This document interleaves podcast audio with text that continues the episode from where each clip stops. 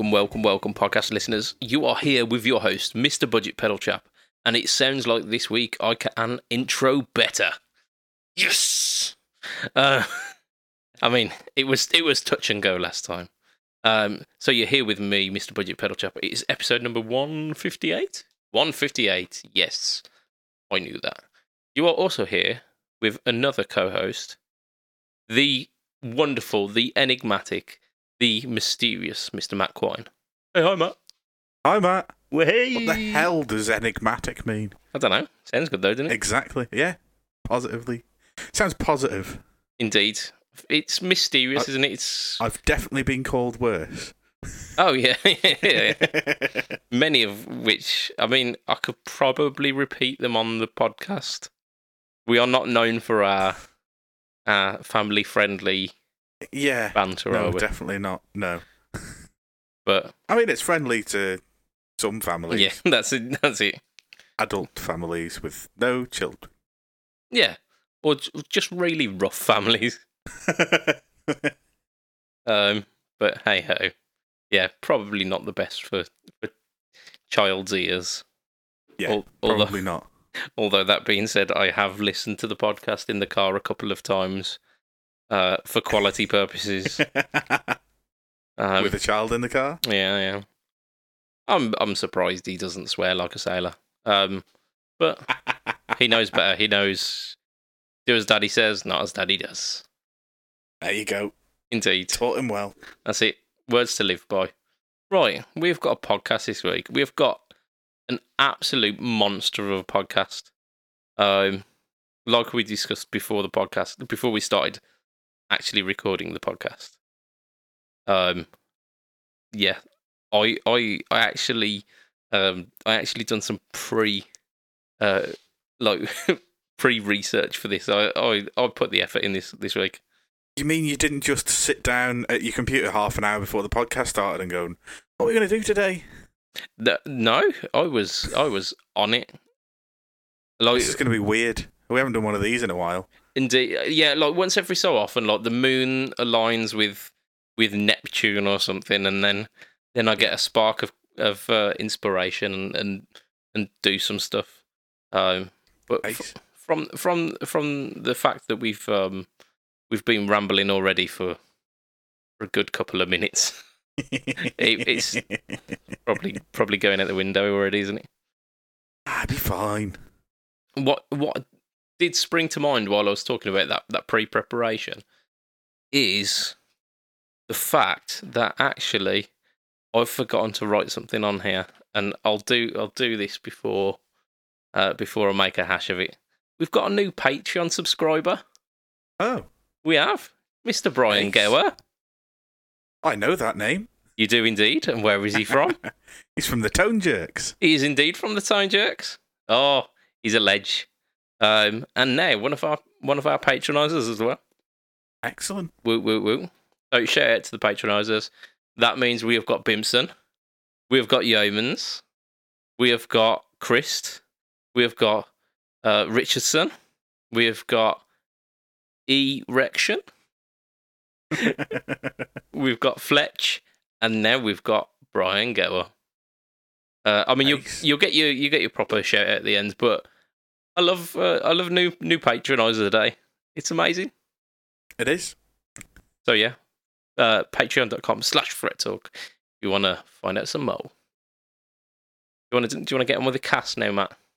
Yeah, let's do this casty thingy. Yeah, I reckon formalities are over. Let's uh, let's get down to the nitty gritty. What you been up to, Matt? I can't answer this question without pissing people off at this point. I mean, you do what you got to do, man. You just go ahead. It, it just it sounds like a humble brag, but I've had a couple of gigs. If if that's what you've done, that's what you've done. I mean, Yeah, s- starting it with "I don't mean to brag," but is is not the best way of doing it's it. it's not, but at the same time, like Yeah, I'm I'm in a unique position, and it's not a unique position because like there's there's there are other areas where you sort of can at this point, but um like we're in this closed bubble, we're still in a closed closed bubble, Yeah. and do whatever we want. So um, I did a, a a gig with i I'm gonna call them the old band and the new band just so that I like I can get it in my head. So I did a gig with the old band, um, which was good fun. It was just kind of like um, I can't even remember what it was for now. yeah, with just yeah, gig gig with those guys. Went through all the old stuff again. Same like the reason I looked for the new band was because we were playing the same same songs over and over again. And don't get Yeah. me wrong, I love doing it. The guys are all great. The guys know exactly what they're doing. It, we just kind of fall together. We have practiced, but don't particularly need to because like we've been playing together for like I've been playing with the singer and the other guitarist for ten years, the bassist for nine years, and the drummer for seven and a half. So like, yeah, it like we've been, we've been this a, a steady lineup for seven and a half years at this point. So it's all kind of very fall into place and just have a bit of fun. Yeah, you're pretty much sorted there, aren't you? It's it's like a like a, a comfortable blanket of music, isn't it? It is, yeah. Um, so had a had a gig with those guys, went very well. No no issues with gear or anything. Um, and yeah, it's just just a very kind of nice, happy gig. And then had to practice with the new band in the midweek to get ready for a wet a wedding. So the singer's sister was getting married, um, and got married last Saturday as we record. Um, and we were we were playing it. Obviously, it was a very scaled down wedding. Um, they're an Irish family, and I believe the groom's family is also Irish. So it was very scaled down. It wasn't like the traditional like 200 people wedding because it was just the just the Isle of Man locals. So there was I think 40 or 45 something like that kind of in the venue. So it was very scaled down, but it was really good fun. Um, I had to learn a few tracks for it. So um, the first dance was "Wonderful Tonight" by Eric Clapton. So I had to learn that, which um, is I, I love Eric Clapton, so I was very happy to do it. It's a very easy song to play, but um, Yeah, it's not his most taxing, is it? it it isn't. But at the same time, it is quite a soulful song, and it's it's a, it's a nice song to do as a first dance. Yeah. Um, and we kind of like spur of the moment, like on the. Uh, I think we practiced on the Tuesday, and the gig was on the Saturday. We were like, should we throw some new songs in? So like, had to. I was like, I- was panicking because they were like, "Oh, we'll do some Stone stuff," and I'm like, "Fucking hell, I don't have a guitar in open G, and my Variax, I've, had, I've got an issue with the B string snapping at this bloody saddle every time I string it, so that's in with that's in for repair with a um, a luthier or a guitar setupy guy. I I call him a luthier. I don't think he calls himself that. Yeah. Um, but he's he's having a look at that, so it's like, right, okay, right. I've got a Telecaster, haven't I? So that's going in open G. Um, so and then they were like, oh yeah, we'll do Honky Tonk Woman. That's a that's a fairly easy one. And I looked at it, and it's like, oh, he doesn't use a pick with this one. I I, I don't do not using a pick. this is going to be interesting, but I managed to do it. Like, it, I, I'm very basic at it at the moment, but enough to kind of get through it. Like, yeah. you you you learn a few licks in the in the open style, and as long as you follow the right pattern around it, you're fine. And then as things go on, I can embellish it in different ways. But yeah, I I, I it's it's interesting playing an open G. I've uh, I did it for down down, and that was it before. Yeah, I mean, we we did that as one of the uh one of the like songs per month, didn't we? We did. And I I've got to admit, I cheated with that. I I used the Variax to to open G. it. Yeah, so I used to use the Variax. And then obviously, like I say, that was in for things. I was like, right, okay, we'll put the the um the telly into uh, OpenG, and there's two versions of OpenG. So Yeah, there's The- open G and there's blues G, isn't there? yeah, so the version that Status Quo use, they repeat the same note with the thickest two strings. So they've got G and G. Yeah. Whereas obviously the Stones don't have a lower string because um, Keith Not- just I was, I was about to it. say Jagger. It's not Jagger. Yeah. Yeah. Keith Keith doesn't use the lower string, but traditionally it's a it's a D. Um, Yeah. So I've had it set up with D, and like for the for the um the status quo number, I'll just rock it up to G. And the re like I- I couldn't work out why he did it to start with until I like because the the blues G on the um Variax is it's got a low D on it. Um, but if you make that a G instead, it Yeah. gives almost like a chorus effect because of the fact that I've got off Yeah. because I've got compensated saddles. So one of them is slightly not int- intonator correct, Mhm. and it just it gives a proper like chorusy effect that you can hear on the record that I could never get.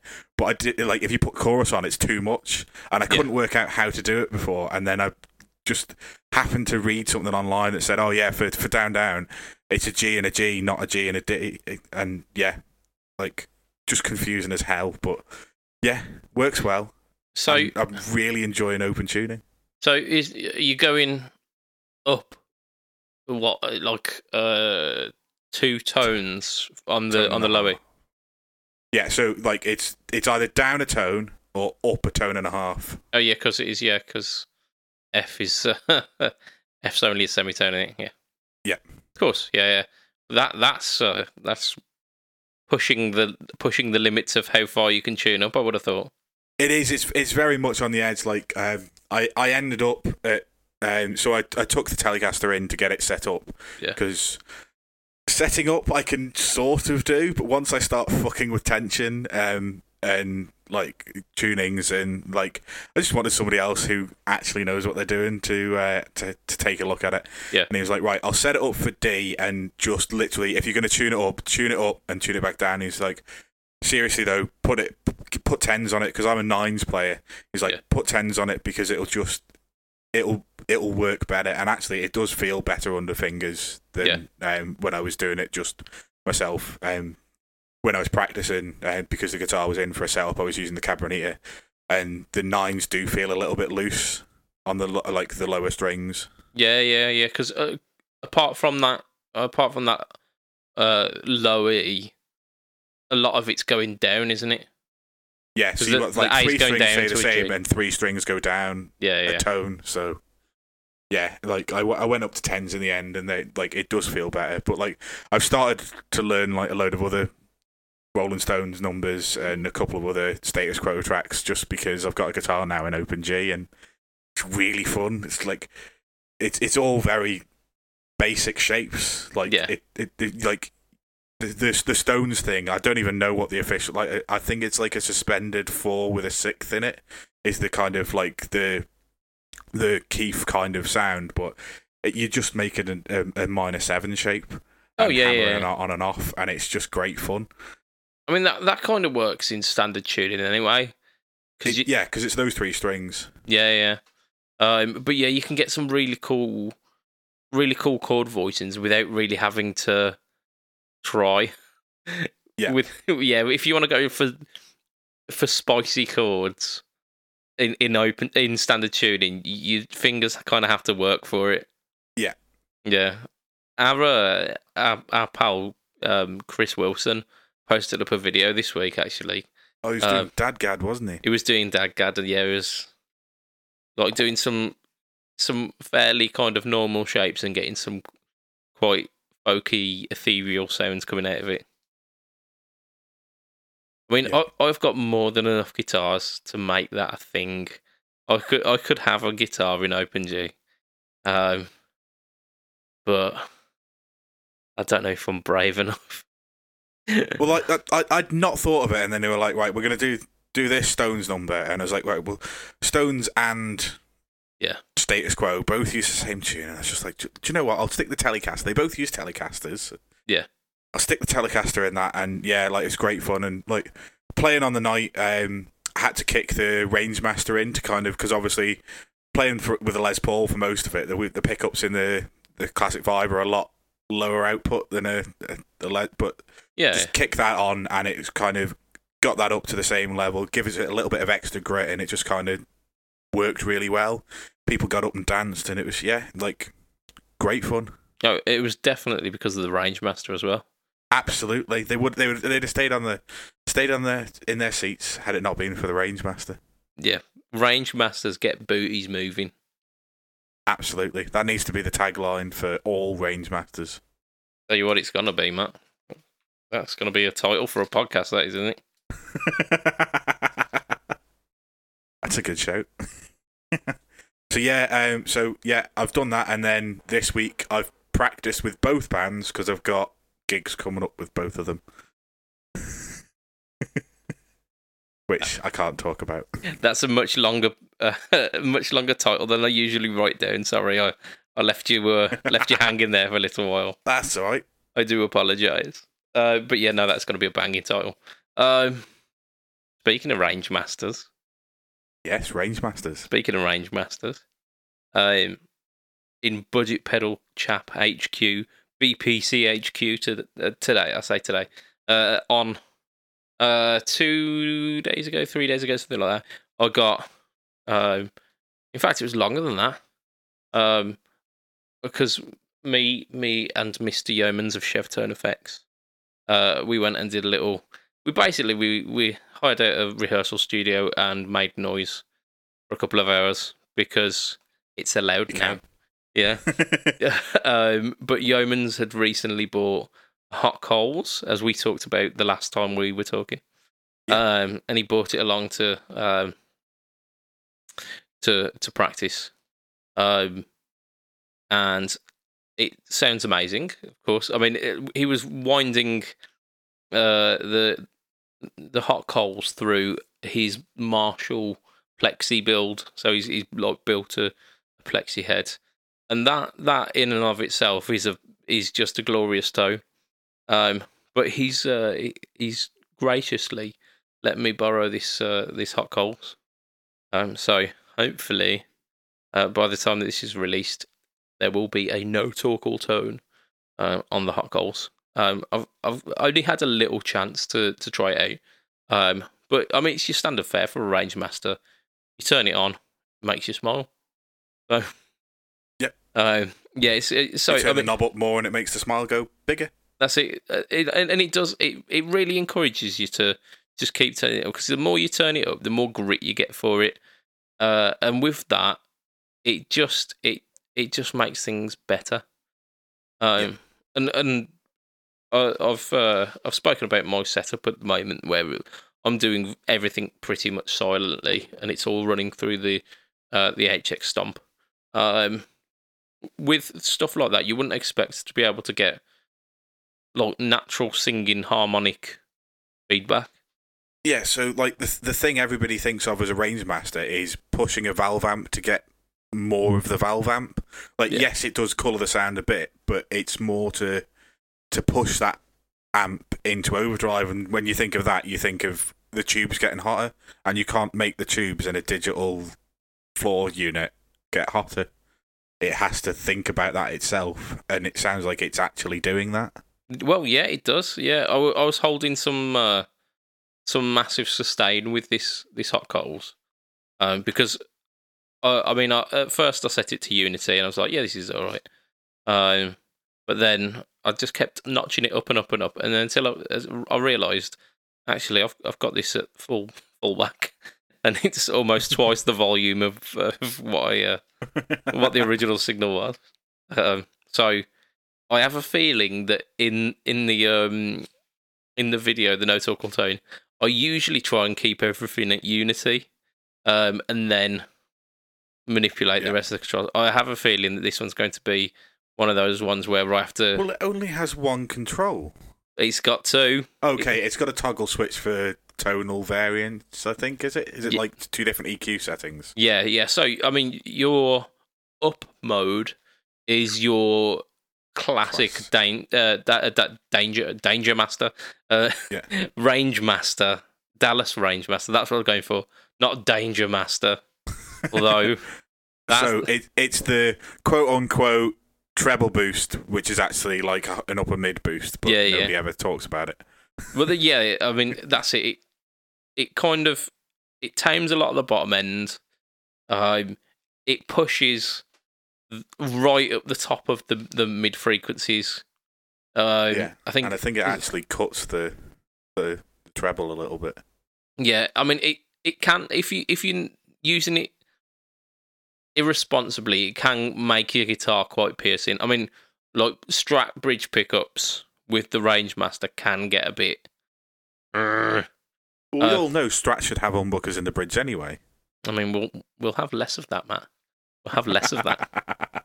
Um, we agreed uh, a couple of weeks back that actually Strats are We've agreed many, many times, but I'm never going to let it go that Strat Bridge, Strat Bridge pickups put me off Stratocasters Yeah, to be fair. Um, for the longest time, to the point where I don't own a standard Stratocaster, despite the fact that I could really do with ones for, for a few songs that I play now.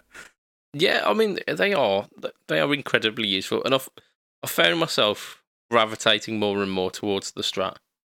Um, I, I I've uh, found a little life hack with my um, guitar rack this week as well. Uh, bearing like, and it comes down to like the necessity of of needing all of my Stratocasters in the rack, but also wanting my uh, number one LTD telly in there.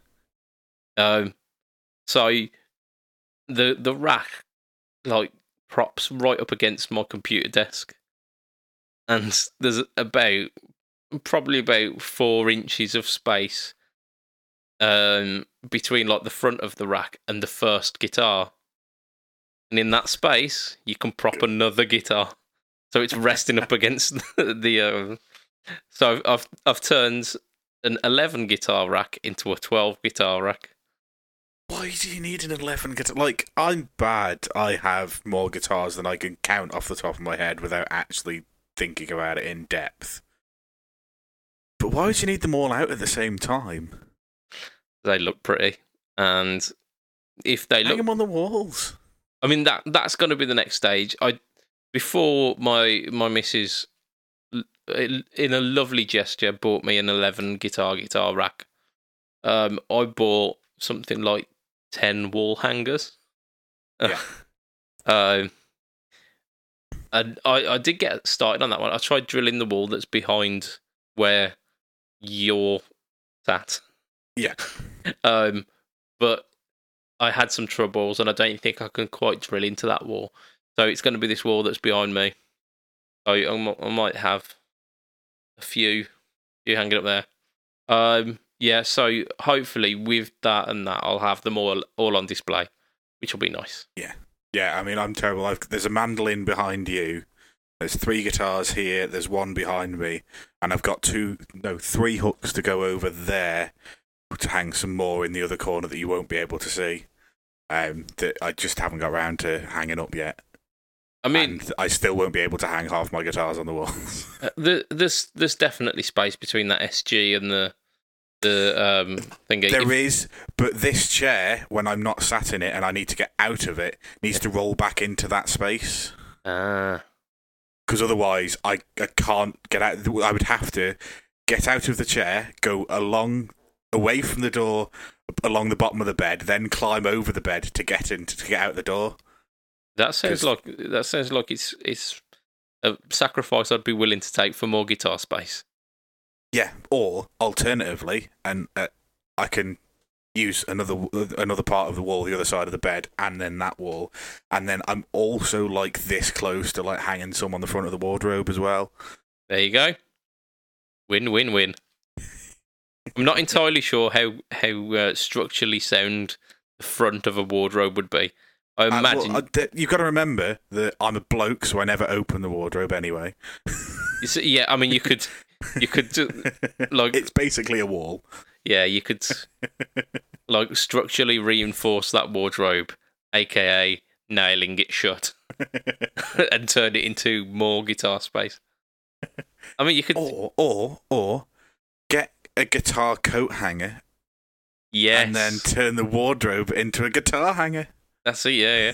Yeah, take all those pesky clothes out. Maybe Yeah, put I some. need- Just Like need to divide. invent the guitar wall, the guitar hanger. There we go.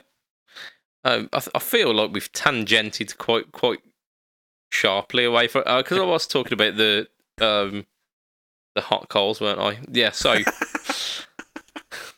Oops. w- yeah, I, all of the like I've I've just looked at the time as well. We're like twenty five minutes in, and like Yeah. all of this podcast that I I spent time and effort into. I don't think we're going to get anywhere near that. We're not even Oh, going we to. are. We'll we'll we'll get near some of it. We will. We'll do an extra long one. Um, so yeah, hot coals. Um, the standard standard mode is the range master. Your your standard range master, um, which I I personally love the sound of, and if you want to get the classic Rangemaster sounds like the Rory Gallagher Yeah. uh, tones and, and those kind of really classic, um, like push, like you say, pushed valve amp tones, that is that is the setting. Uh, but for those kind of people who think, mm, it's it's impacting the tone a bit much, the other mode is it's like range master, but then it's almost like underneath is your original guitar signal. So it still has the bass, it still has uh, the full frequency, but then it's it just has that that mid push um in a slightly more subtle way. Uh, it still does all of that like harmonic feedback, but whilst also sounding bigger. Yeah. Uh, so absolutely fantastic. Um, and the the the graphic on it is, uh, I think the best yet. Um, I mean, I really like I really like uh, Stuart's stuff. I think the Antares is really classy, and I think the the Raise the Dead is just it it perfectly describes the pedal. Yeah. like I can't I can't imagine that that pedal with any any other uh, artwork on it. But I think the Hot Coals is just it's just Yeah, I Mm. mean, I, I like I I love the Raise the Dead, the the aesthetic on the Raise the Dead, but yeah, the Hot Coals is good. Yeah, and I'm uh, I'm excited to see see more of this from uh from old taters. Yeah. Um. But yeah, I mean, I've I've done a, a bit this week. I've I've done, like I say, we've done a rehearsal, which is uh, like neither here. I say a rehearsal, pissed about with loud amps, Yeah. which That's a rehearsal. standard stuff. Actually, I didn't piss about with the loud amp. Bought my stomp. I ran a stomp through the effects loop of a, uh, like a, a DS, DSL, uh, like a, a JCM 800 DSL, or is it 2000? I can never remember. Uh, yeah, they're JCM two thousand or not JCM two thousand. DSL. Yeah, I I can't remember now. I had one. Hmm. I well, I had the TSL, but Yeah. are they JCM two thousand TSL sixties and DSL forties and stuff? Is that does does that sound right? I don't know. Um, but yeah, one of them. I, I bypassed a lot of the controls on it. I was running directly into the effects loop. Yeah. Just running the preamp on the uh On the stomp on the stomp. Yeah, like none of And just the cab modeling, none of that. Uh, I think I run a spring reverb in it as well. Um, so literally just like a, a Fender Twin uh, and a spring reverb, and it sounded fantastic. Um, I just like I, I built the patch there and then, um, and then at the front I had like a like a really subtle optical trim, and then like would kick in either like uh, um, the tone sovereign, which is like the king of tone, or an OCD, um, depending on how much drive I needed, uh, and it was Okay. it sounded fantastic. Uh, I mean, Yeoman's can attest for how convincing that tone was. Uh, but I'll I will I will leave the leave the stomp there because it's nothing new and it and I've made my opinion very clear on um Yeah. on how good it is. Mm, right.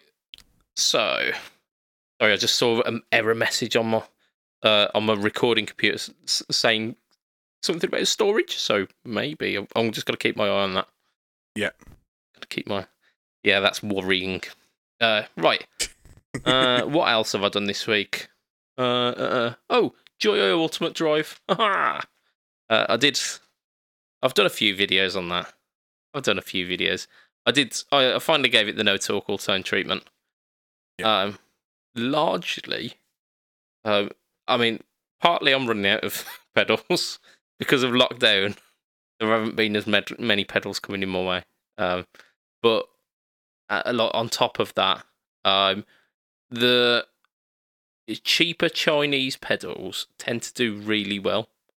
Uh, and I've done like a few to indulge myself.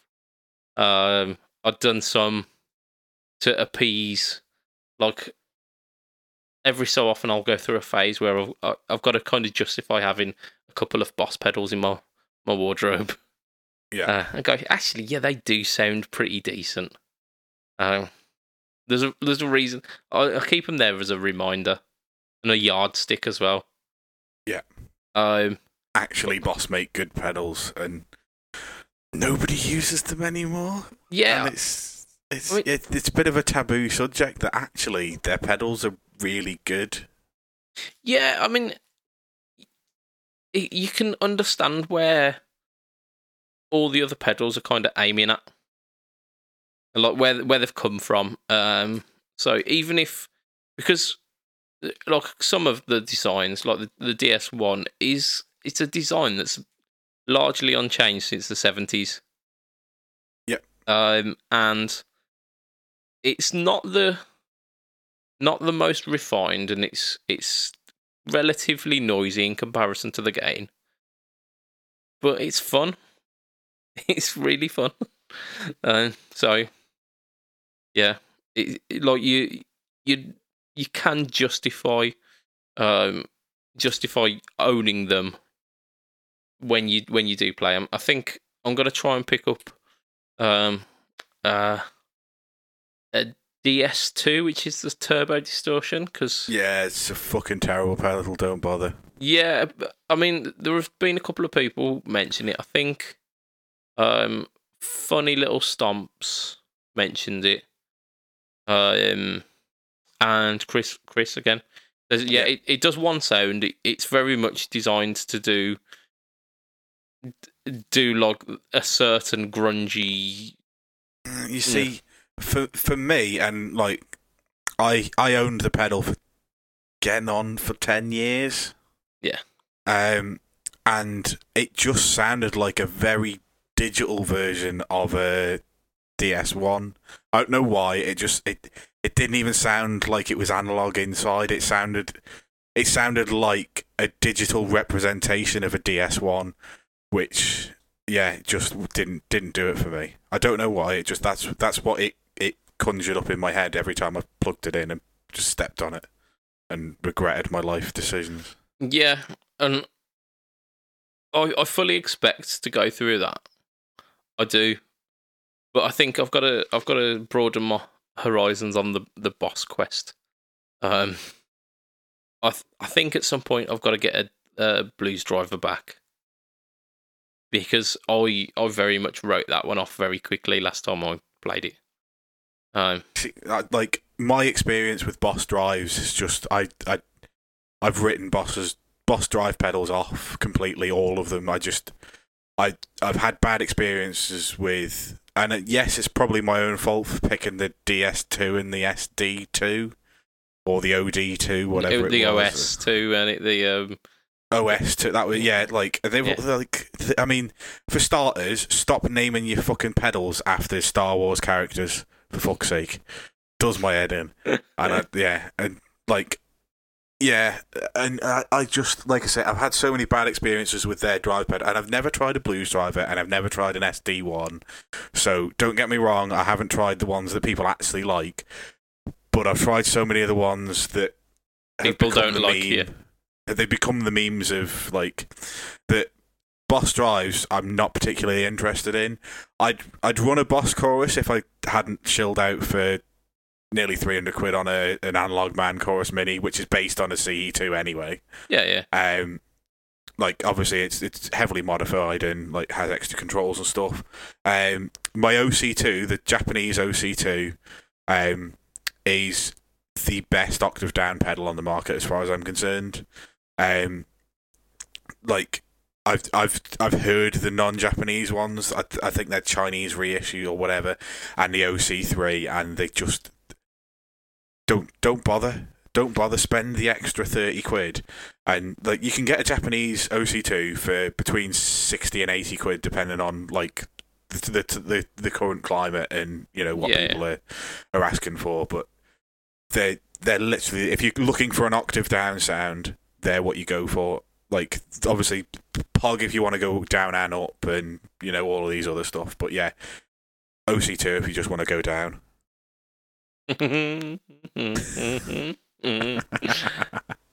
I will leave that there. um, but yeah, uh, there, there is some fantastically legit boss pedals, and I think I think I need to dip my toe into some of that stuff. Yeah. I, I I probably do as well, but like I own enough pedals as it is. Yeah, I mean that's that's that's currently the uh, the issue. I've got an overflowing cupboard. I've got uh, what is essentially a step aerobic step next to me, full of just pedals hanging off it. Um, I can't justify the space more than anything. So Uh. on top of my wardrobe is just boxes and boxes, and if, there's- if if my pedals aren't on the board, they're in their own box on top of my wardrobe. It's like four boxes high at this point, and about four deep, and just the entire width of a three. Like a, it's a, it's a wardrobe and a half. Oh, It's Like a three door wardrobe. So yeah, like I've too many pedals. Yeah, I think I think we can we can all agree that we could do with less. But where's the fun in that? Um, I mean- exactly. just to mention the ultimate drive again.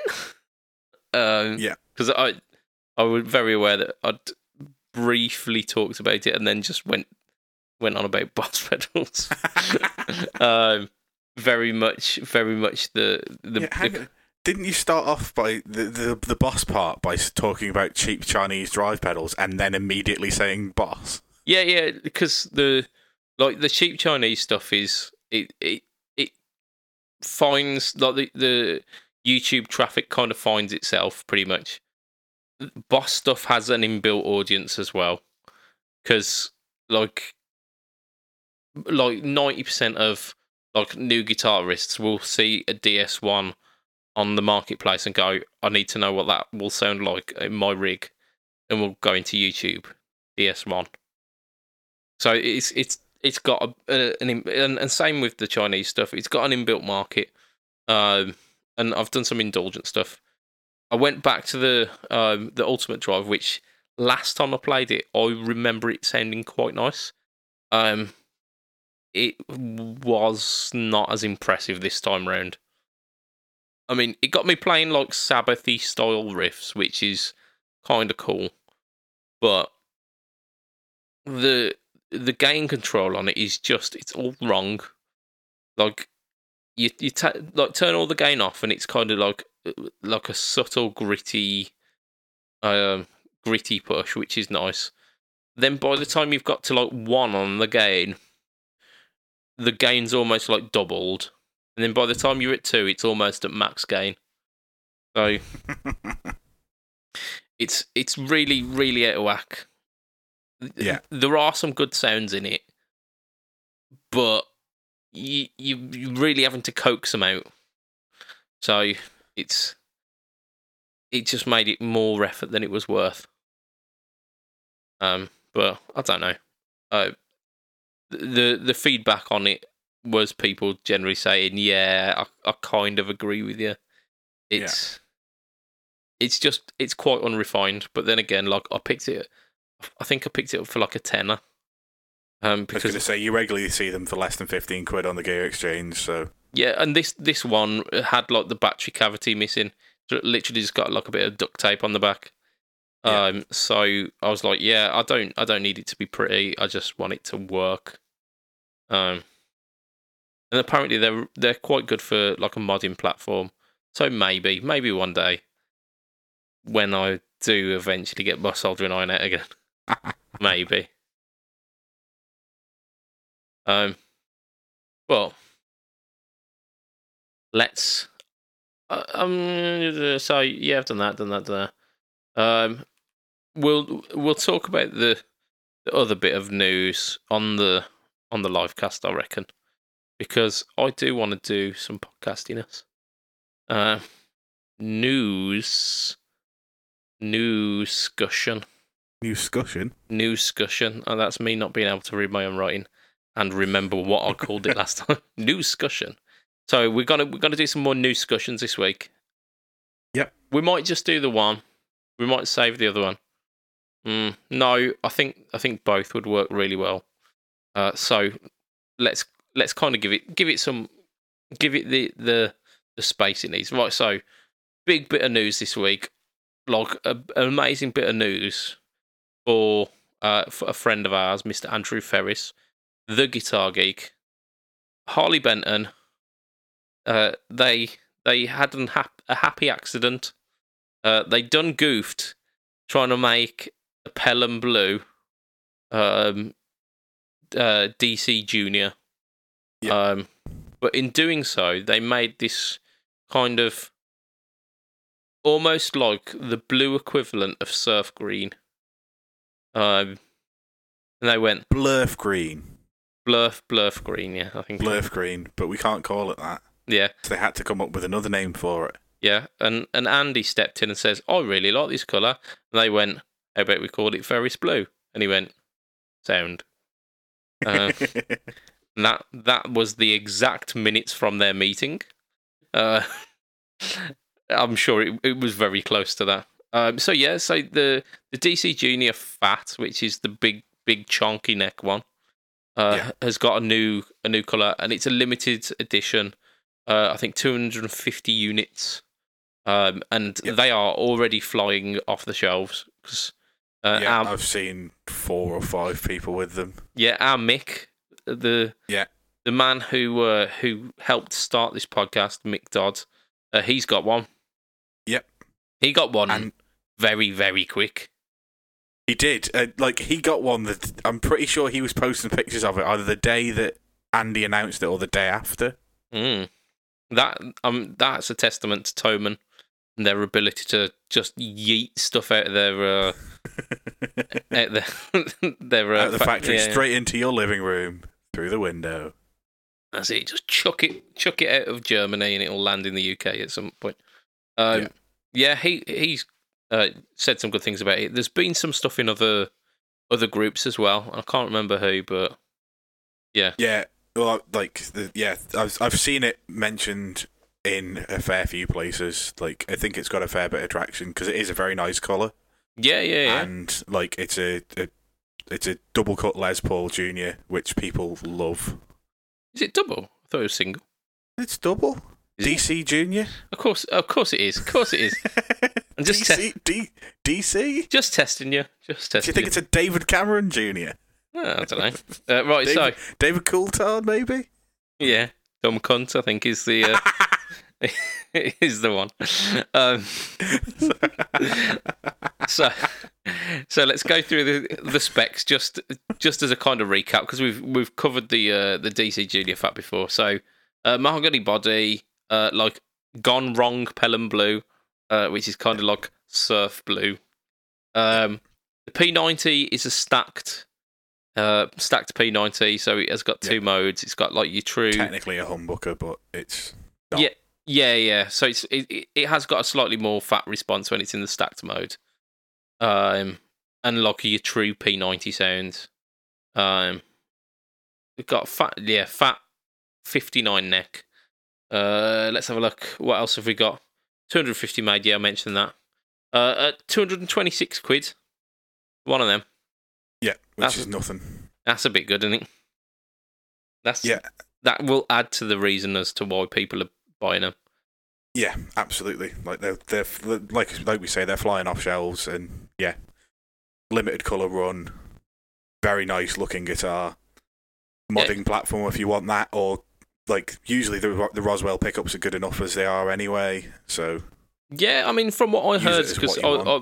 I watched the uh, the YouTube thing, it it sounded like the the the uh, Ferris Blue version sounded better. I did agree; it sounded better than the red one that he's got, um, because it just had a bit more chunk to the to the notes, um, and having that ability to to go between the two, Yeah. is it's it's pretty cool. It's almost cheating for for having a like a junior style, having that much versatility, but I'll allow it. I'll allow that. Uh, um, our our Andy absolutely chuffed with it, and it's it's got traction enough that it's like it's been featured on uh like a few big guitar websites, hasn't it? Yeah. So, it was retweeted by his his teenage magazine that he used to read as a teenager that we all probably read as a teenager. He got retweeted by them, which is kind of like life goals, isn't it? Absolutely. Uh, right, so this is almost like it's almost like a bit of signature gear for uh, for our Mister Ferris in it. So, if you were to have a signature guitar, what would it be, and what would the specs be of this uh, this signature guitar? Right. So, thinking long and hard because although like bearing in mind I got I got slated at band practice for my bang marry kill because I chose a strat and I like I don't own a strat and like if we're going to be realistic, it's going to be a telly shape. It's going to be a Yeah. telecast. It's going to be a, a thin line telly. Yeah. Um, because I like the lighter tellies, and that's usually the best way. Not going to be bound. It's just going to be a, a standard slab body. No, no belly contours or anything like that. None of these fancy bells and whistles. I just want a, a thin line telly body, and it's going to have a roasted maple neck with an ebony board because it's just going to look sexy as fuck. Locking tuners, proper normal telly headstock. None of this fucking reverse nonsense normal telly headstock. Then we're going to come down like it's going to be. Uh, yeah, no, we're going to have a tunematic bridge on it. Yeah. So it's going to have to like obviously have all the the the sortings out because obviously a standard telly neck wouldn't be you wouldn't get a tunematic bridge on it because the strings would be ten foot off it. So you're going to have to have the the neck set slightly different. So I assume it's going to have to be a set neck, even though it's a telly, which like is is slightly making me great, but like I I need a decent like I don't like right angle bridge systems like the Strat ones, even though I don't like it's not a, a whammy system. It's still it's just still right angle through body. So Yeah. I'm going for a, a tunematic. Um, and then we get to the pickups, and I, I'm not hundred percent sure, but I think we're going for a TV Jones in the bridge, yeah. and we're going for a full booker in the neck, Ooh. You cheeky. but it's splittable. Yeah, you cheeky man. I think that's what I'm going. Yeah, that's what I'm going for. Like a splittable or tappable, whatever you want to like, whichever sounds best. I can't remember, but like, I'm sure I'll get like a few revisions so they can send me both, and I'll make a decision. And yeah. the body is going to be shoreline gold over shell pink with just a hint of like relicking, so you can just about see the shell pink through the shoreline gold in a couple of places. It sounds tasteful. It sounds tasteful. I mean, I'd play it Uh, if you if you handed it to me. I'd play it. Don't know. Don't know if I'd agree with the specs. I'm sure you wouldn't, but that's why it's not your signature model. It is, yeah. To be fair, it's, no, it sounds good. It sounds like uh, almost like the Jim Adkins kind of then like Yeah, that kind of Yeah. vibe, but yeah, but but with a rather than having just notch. uh, rather than having the P90s and the the Gibson layout controls, it's yeah, no, God, no, it's just having a volume and a, a three-way toggle switch. Yeah, not even a Toad. Oh, No. oh, oh, Doesn't need it. triggered. Absolutely No, triggered. no, no Strat bridge pickup on it. To, or, no Strat bridge pickup on it to need a tone control. All right, I see you. I see you. This is this is the game we're playing now, is it, Matt? Um, go on, I'll I'll I'll do one. Um, yeah. Okay. Okay. What am I going for? I mean, you've gone for a telly, so so hmm. Yeah.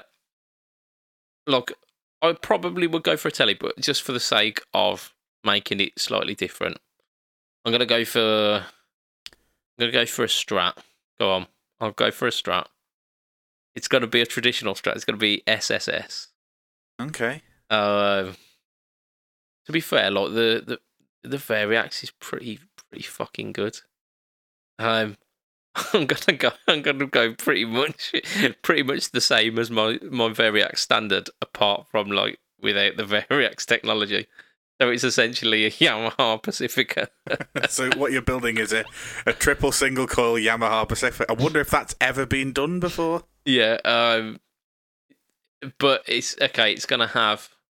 Uh, I reckon I'm I'm go, I'm gonna treat myself. I'm gonna go roasted maple. I'm gonna go. I'm gonna go rosewood, not ebony, and I'm gonna have stainless frets. Uh, locking tune is a must. Tusq nut probably. Um, a hardtail, hardtail rather than a than a wiggle stick because I never use them. Yeah. uh, and it just it makes things less complicated there. Like one of the uh, one of the decent Wilkinson ones, the ones that are kind of more modern looking. Um, might even go for a Babicz, you know. Go on, it's a it's a signature. I'll go for push a out, Babicz. push the boat out, What? push the boat out. Yeah, might as well. Yeah, I'll go for a Babicz. Um, I'm gonna stick some Fletch pickups in it. Go on, and they're gonna be they're gonna be the ones that I've got in the uh in the Strato so like Alnico twos. Um, because they're pretty pretty nice. But with that, I've got the Fez Parker mod, and I don't think I'm gonna go for that for my signature. That will be the signature deluxe edition. I'm just gonna have a a volume and a tone, and it's gonna be five way standard five way switch. Um, it's gonna be it's gonna be black like my like my standard one, but it's gonna have a torque guard and cream pickups. Okay. So it's just it's it's a bit a, a bit reserved, a bit classy. And if Yeah. we're if we're gonna go for the deluxe one, it's gonna be seafoam green and it's gonna have a torque guard and cream pickups. Yeah. Go on, I'm gonna throw in some binding as well. Why not? It's Where gonna are you throwing the binding? uh body body only only on the front face. Strap, strap body binding. You look at the Aerodyne strats. I fucking hate it. The I really... Aerodyne strats are beautiful. Nah, you're wrong. It's gonna look nice. It's gonna look nice. There we go. Nah. That's that's what I'm saying. Oh, and the, uh, the head's got headstock's got to be reversed. Fuck you, Matt. Fuck you. I mean, I, I can't I can't be doing with reverse. Like, I don't understand reverse headstocks. it's like, Like, a people- it's like People tell me, oh, it, it, it changes the tension. Well, no, it doesn't. It physically can't. Physics doesn't work that way. So it can't change the tension. Um, and it, it, the only thing it does do is increase the tension on the headstock itself by giving you more of a thick string pulling against the headstock. So all you're doing is increasing the likelihood of snapping your headstock off. And also, when you tune it, it looks like you're trying to tickle another man's balls. Oh, I, I'm not entirely sure how you tune a headstock, but You, you go on like you, you can't you can't tune it normally, can you? By the time you're at the furthest one away, you you're tickling a giant's balls. yeah, okay. Like yeah, you can't. No, you're not doing it from the top though, are you? You're doing it from underneath. So you've got the cupped hand ready for. for a cheeky feel. For a cheeky feel, yeah. Um, but yeah, I, I imagine it's gonna it's got to be something like that where it's a a, a decent decent quality yummy yummy Pacifica essentially. Oh dear, Wh- what has my life come to? um, so we so talking about signature gear, we've we've given a bit of uh, a bit of an idea of what ours might be. Um, how about like current signature gear? What's what's your favourite that's on the market, um, or or that has been on the market? Favourite signature gear? I'm I'm gonna be really boring. Um, the best piece of signature gear I've ever played was an Eric Clapton custom shop strat. Yes, yeah, Um, you keep you do, you have mentioned this before, yeah. Uh, yeah, I played played it at Steve's, and uh, like I love the the is it TBS. I think it's TBS is the tone circuit Yeah, that's the- in it. Yeah, the, but the the Eric Clapton tone circuit, um, the, obviously it needs a nine volt and everything, and yes, that makes it really inconvenient and stuff. But It plays fantastically. The pickups sound incredible. That tone circuit adds something to the Strat that kind of. It's almost like having a tube screamer built into the amp, uh, built into the guitar, because obviously you're always talking about how a tube screamer improves the sound of Strat pickups. Yeah, yeah, absolutely. This this is like an inbuilt tube screamer already in there, making the Strat pickups sound better. Um, so in terms of guitar, yeah, like it it it has to be the Eric Clapton Strat. It just it's it's like as as a kid, it was the iconic thing for me. Like I I was a massive Eric Clapton fan before I even picked up the guitar. Yeah. Um, and I've stayed a massive Eric Clapton fan. Like I know lots of people find him a little bit bland and whatever. Like you, welcome to your opinions. Um, I Yeah. personally really love a lot of his stuff. I know, like just like everybody, some of his solo albums aren't great. Everybody goes through that phase. I don't. You pick anybody that didn't die at twenty seven, and they've got some shit music. Even the ones who did die at 27 have shit Yeah. music. You're just Yeah. glorifying them because they died young. Yeah. Um, yeah, I. it always makes me laugh when when people mention Clapton and say, "What's Clapton and coffee have in common? Go on. They both suck without cream." um, and like, yes, his his best stuff, like by by a country mile, was was the cream era stuff. Um, and like generally, people as they get older, uh, and as as they become successful, their their musical input becomes more safe and more bland. It's it, it is the way I think. I mean, you think of like Macca, like his solo Was the frog chorus really safe?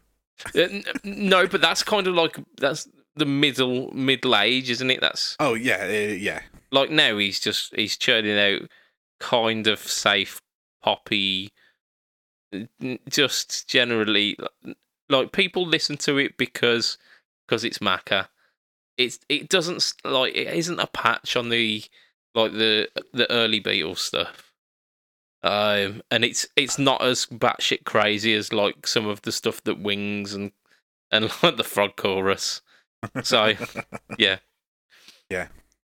I Yeah. like I just you, you mentioned Macca and like the the meme that was going. I don't know whether you've seen it. There was a, a an NHS pamphlet with a woman on the front um, talking about dementia, and it looks like it looks like a Paul McCartney album cover. And I can't even remember what it says on the front now, but just it just pops in every time somebody mentions Paul McCartney now. That just pops into my head. It's like an orange orange background with a black bit and just like a picture of an old woman who looks very much like Paul McCartney does now. yeah, And yeah, it's then like the the tagline always goes along with it as well. The new Paul McCartney album looks shit, doesn't it? yeah, totally. Uh, yeah. Oh, there's there's there's quite a few quite a few memes that r- pretty much ruin uh, classic rock.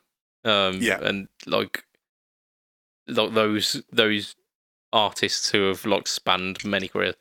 Um, oh, I've gone on a little bit of a journey thinking about what what my favourite signature gear is. Um, I was thinking uh, maybe something like ZZ Top based, because like Billy Gibbons is a ledge, and like like the the Pearly Gates Les Paul is is pretty cool, but I th- I'm I'm gonna go, and this is like this is old school. This is retro fret talk. I'm gonna go for the Gary Clark Jr. SG. Oh yes, nice guitar. Yeah, like it's got three P90s. Like you can't argue with that, can you? Cannot argue with You that. can, but it'll kick you in the face for it. No, that's it. Innit? Like an, an SG with P90s in it is is a fantastic thing. It's a beautiful, beautiful thing. Sticking an extra P90 in there is just it's It's not going to harm it, is it? yeah, it's it's it's pushing the, the boundaries of tone science. Um, so I hats off to that man. And he was in an episode of uh of the second series of Luke Cage on uh, on Netflix. And I love Luke Cage. Luke Cage. It was a, a fantastic, a fantastic bit of TV. Didn't he do a Beatles cover for Luke Cage? Uh, uh, n- I, f- I feel like he did something like Come Together and they used part of it in a, scene or maybe as the theme for Luke Cage. I don't, don't really know. I vaguely remember him talking about it on a TV show around the time that that guitar came out. yeah, it, def- it definitely weren't the th- the theme. Uh, I remember. Yeah, I think I- they might have used it in like a fight scene or something. Possibly, possibly.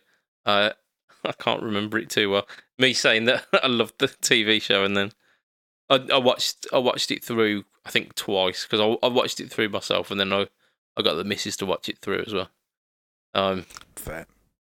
yeah, it it still annoys me kind of that, that that they dropped the uh got the whole defenders thing because there, there were some some decent things in there, but then it was let down by by a few really sloppy uh sloppy series. Like the Iron Fist one was was not good.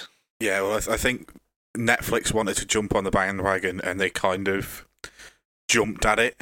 Once they found that one series did well, they jumped at it a little bit too heavy and didn't think about the consequences of some of the things they were doing and kind of killed it. And then Marvel went, uh, Disney went, right, well, we'll take this back, we'll put it on our own streaming platform. And we'll get some of the, the, the film stars in on a couple of the seasons just to get people really going, which I can't wait for those to come out. Yeah, I think I've got Disney Plus as well. So hey, Yeah, so they they unfortunately stopped filming them due to the ongoing situation. But at some point, yeah, I'm pr- I can't remember whether it's Hawkeye or Black Widow or like I can't remember, but there's definitely like going to be series on there with some of the the film stars in. bang on. I hope they get another cameo from George Clark Jr. Um, because it was it was it was cool, and I think he was playing the SG as well, um, which is which is pretty cool. Right, this is this is the one though. This is the one we've talked about. Talked about signature gear. We've talked about positives of that. What is the worst bit of signature gear can think of? I'm I'm going back to Clapton again. and, I, and I'm going to a Digitech pedal that everybody will have seen at some point in their life because there was even one in my local shop 15 years ago, which tells you how widespread this pedal became. And I'm sure everybody's seen it. It's the Crossroads, the Eric Clapton Crossroads Digitech pedal. I think it's Digitech. Yeah, it was Digitech. They did a, a few, didn't they? They did uh, the guy from Disturbed, Dan Corrigan or something like that. Yes. They also did a Brian May Wah. Yeah, Uh, like it was called the Red Special. I'm pretty sure. it was. And it was in a red housing, and I still can't think of many Queen songs with bar on them. Oh, there's a fair few. There's a fair few, but it's it's not. It's, It's, always not what you think of when you think of Brian May. Yeah, like if you think about um like Killer Queen, like the majority of the song doesn't have wah in it, but then you have like the little the little licks, especially like the playful as a pussycat, wow, and it's Yeah. just that little bit, and you're like, yeah, yeah, okay. yeah, that's cool, but that is not worth like that. That's half, not worth a pedal. yeah, half a second of of like guitaring is not worth putting your your name to like the the wah pedal. yeah, it's just yeah, I think the the Crossroad is a is a strong contender for this one.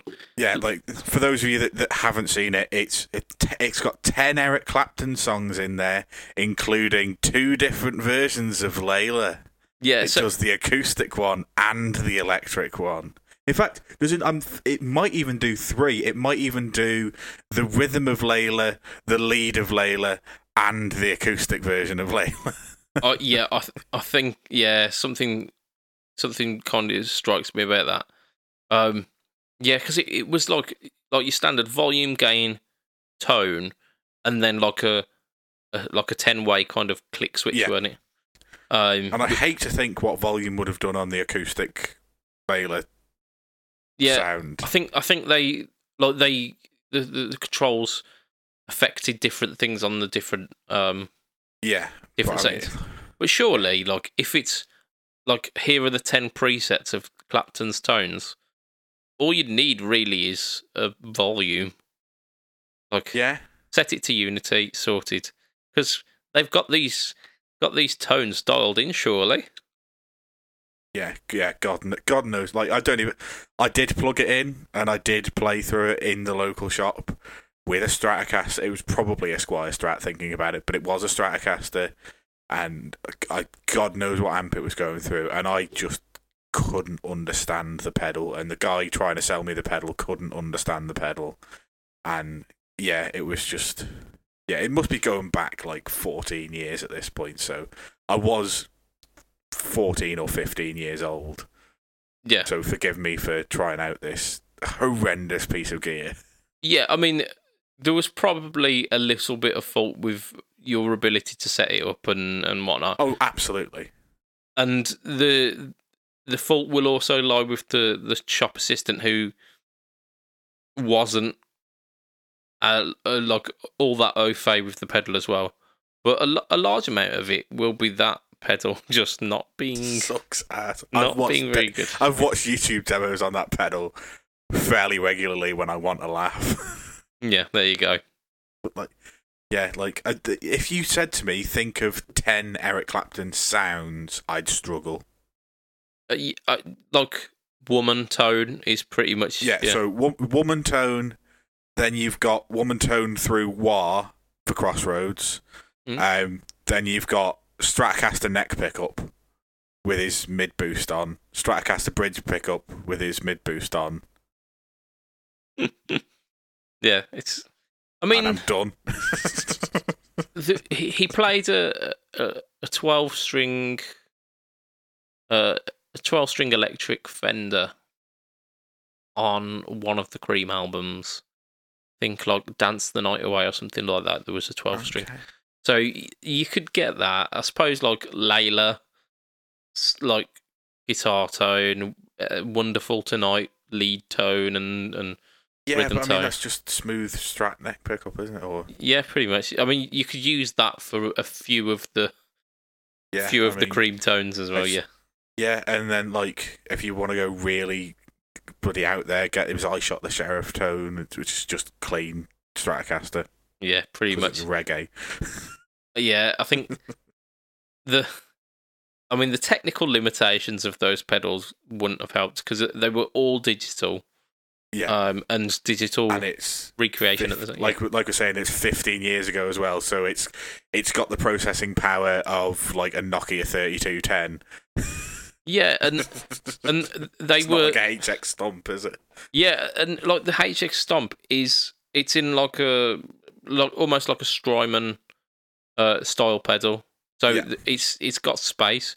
These were all in kind of your standard Digitech Boss esque enclosures, weren't they? Boss so clone enclosure. Yeah, yeah, yeah. So they're, they're not doing themselves any favors with that either. So yeah, I mean that's that is a strong contender for the worst gear. So when I first thought of it, I thought I was thinking about guitars mainly. Um, so I thought about the Gibson Jimi Hendrix Strat. Oh, I yeah, I've seen these. Was this the 90s or? Yeah, yeah, like they they uh, almost greenlit a uh, um a, like a, a Strat Strat like guitar because it weren't it weren't a Strat because it was Gibson doing it. Yeah. Um, and it had like like authentic Hendrix blazoned over certain bits, and it was it was essentially a Strat. But like if I think about that, it probably weren't a terrible guitar, and if I played it, it would pro- I'd probably get along with it because I kind of like Strats. So, Yeah. so I was like really racking my brains about stuff that just really does not resonate with me. Uh, and this is where I'm gonna poke the bear of some nu metalers uh, because um, the Stephen Carpenter signature uh, ESP. So it's a bit like a, an ESP Horizon, which is essentially like a Super Strat. Yeah. Um, I think it's got an upside down headstock. So there to yeah, tick. no, there there you go. Yeah, I'm almost certain it was a seven string. So, yeah. so there we go. Like, I mean that that's like that's like fatal error number one. If it's got more than six strings, I'm not generally too happy. It's a two pickup guitar. It's got two humbuckers. Yeah. Usually a two pickup, like a two humbucker guitar. You'd have a Neck hum- bridge. You, you, yeah, you'd like have. a, yeah, a you'd have. bright bright bridge and a, a darker neck. Yeah, so you, you yeah you you kind of you're thinking of like the Les Paul kind of setup where you've got a bridge and a neck pickup, you, and like as you say, like a slightly hot bridge pickup and a slightly warmer, smoother neck pickup. Yeah, This has got two pickups that are wedged right against each other, which are both in the bridge. Excellent. Um, so you got bridge and slightly less bridge. Yeah, yeah. I think I think it classes as bridge and middle, but it's it's definitely not middle because they are whacked right against each other. Um, and to add to that, like one of the finishes of it was just like like a uh, a gloss pea green. So Yeah. Pretty much on all accounts, it's me just going, nope. Shaking your head, going, Nope. "What do you do? What? No, just no." Yeah. yeah. Like you say, mentioning that, like it reminds me, like I, I, I am a six-string guitarist. I am a guitarist, not a guitar-y bassist or a, a, a bass guitarist or Hmm. anything of these like fiddly in betweenies. And like as much as I'm sure they're fine instruments, it reminds me of a question that somebody asked in one of the forums I was in. It was like, you turn up to a gig and somebody's driven into the back of your car and wrecked your guitar, so you have to just play whatever somebody's got in the venue. What's the worst thing somebody can hand to you? And the first thing I thought of was a Tosin Abasi nine string. What Yep. the fuck am I supposed to do with one of them? Like, how am I going to play classic rock and indie on that? That's like, it. as as much as they're not terrible guitars, they are terrible for what I would use a guitar for. Oh, absolutely. And this this this guitar has got like the Stephen Carpenter has got a cult following. Like there are people out there who love them. Uh, in fact, actually, there there was a later version which was like a telly shape as well. Um, and I've seen a lot of people go absolutely crazy for them. Um, but for me, I would be at an absolute loss for what to do with that. I reckon I could just get just about get away with a seven string because I just accidentally pull the seven string off. As long as it doesn't have a Floyd Rose. Yeah, I think I think they were. Uh, I think they were tunematic, then strung through the body. Okay, so yeah, you could. But this is go- this is going from memory. It could it could have a Floyd Rose for all I know.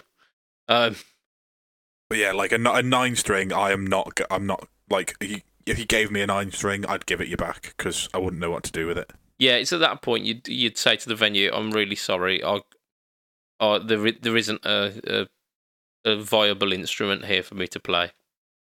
You might as well be giving me a piano." Yeah. Give me Uh, a piano and I'll try and play that like a guitar. yeah, I mean, I'd I'd probably get more sense out of that. So, Can you, can you tip that baby grand on its side? see. We'll, s- we'll see if I can plug it into my pedal board. That's it. I'm gonna strum those strings. Um, yeah. So I think I think we we've pretty much got some got some decent ones there. I've just looked at the time. We are pretty much over the Ah, hour forget mark. the time. Forget the time. We're over the hour. We- Right. we- maybe. We're in too deep now. We're in too deep. Right. Come on. Let's do it. Um, Fender. Um, a couple of uh, a couple of months. In fact, at the start of the year, um, announced the Parallel Universe Two. Yeah, Um, Wanam. Wanam. Winam, yes. Back when society had not broken down. Oh, good times. um, yeah, one of the one of the things uh, was the uh, what's it called? The Maverick Dorado. Yes. Um, sounds like a like a film star, Maverick Dorado. Like a seventies film star. I'm pretty sure there's somebody called Lindsay Dorado, and I don't know who they are or why they're in my brain. Answers in the comment section below. please, because I have no idea who Lindsay Dorado is, and he's stuck in my head now. You've said that. There you go. I, mean, you're, in fact, I'm not even going to Google it. You've got to tag me in the post on the fa- on the Facebook group. Tell me who Lindsay Dorado is. I'm hoping this has got something to do with porn. And this, this is. I'm almost certain that it doesn't, but that's not to say that it definitely doesn't. Let's see. Where have I, where have I met that name before? Oh yeah. Oh oh oh no. Oh, oh, he, yeah, oh dear. Yeah. So uh, Maverick Dorado. Um, we talked about it at the start of the year when when they were kind of conceptualizing these, but they're they're now in shops. Uh, so essentially, the kind of the idea is it's like leftover parts that one of the the guys at Fender said, "I'm pretty sure I can do something with that," and they did. But at what cost? Uh, yeah, so it's like a tw- twelve string, uh, twelve string neck, uh, with like a a, a modified Jazz Mastery body. Um, yeah. uh, just Google them if you if you want to know what they look like. Uh, I I won't be able to describe them, giving them any justice. Um, thick sixties neck, two point uh twenty four point seven five scale, so shorter scale uh, as in compared to Fender. It's the the, the most striking feature is the massive headstock because it's got the Yeah. the big like curly twelve string headstock. Yeah, it's got the, the hockey stick headstock. That's the one, but only with six strings. Yeah, which Uh, seems pointless to me, but sure. Yeah, it's got a big speed. It's got uh Tim. maybe, Sh- maybe if they, they they put a short fretboard on it and it was meant to be a normal sized headstock, but they went, oh shit, it's now a short scale length, so they they had to just kind of like chip chisel away the extra bit of neck and make that into a headstock as well. potentially, I don't. I don't think there was uh, there was much sense going on there. There might have been. I mean, it was the seventies, I'm sure. So it's there, there might have been some hallucinogenic uh, persuasion going Yeah, on. Who yeah, knows? Quite possibly, quite possibly. Um, it's got Tim Shaw Filtertron style uh, humbuckers in it, um, and they are Yeah. retailing at uh, two thousand two hundred and fifty quid. Yeah, I mean, you can already find them at two grand on certain shops. I had a quick Google when you mentioned it because I was like, which one? I remember us talking about the Parallel Universe 2, but I couldn't remember which one this was by the name alone. Yeah. Uh, so they they're doing them in a couple of colours. I think they do a sunburst, uh, a, like a like a Sherwood green maybe. Green- I was going to say there's a greeny one.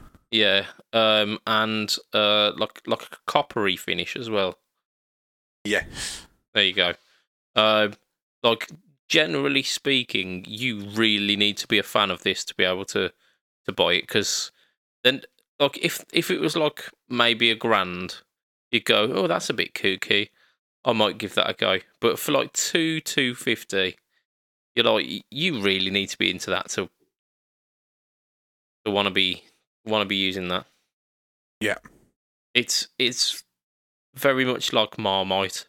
It and like they they they're a striking look, and I imagine like obviously it's got a Bigsby on it, so you're gonna have to want that, and also the filter. The, they're not even like standard filtertrons; they're Yeah. like half bladed. So I was just having a look at them, and it's like pole pieces down one side of the filtertron and a blade down the other.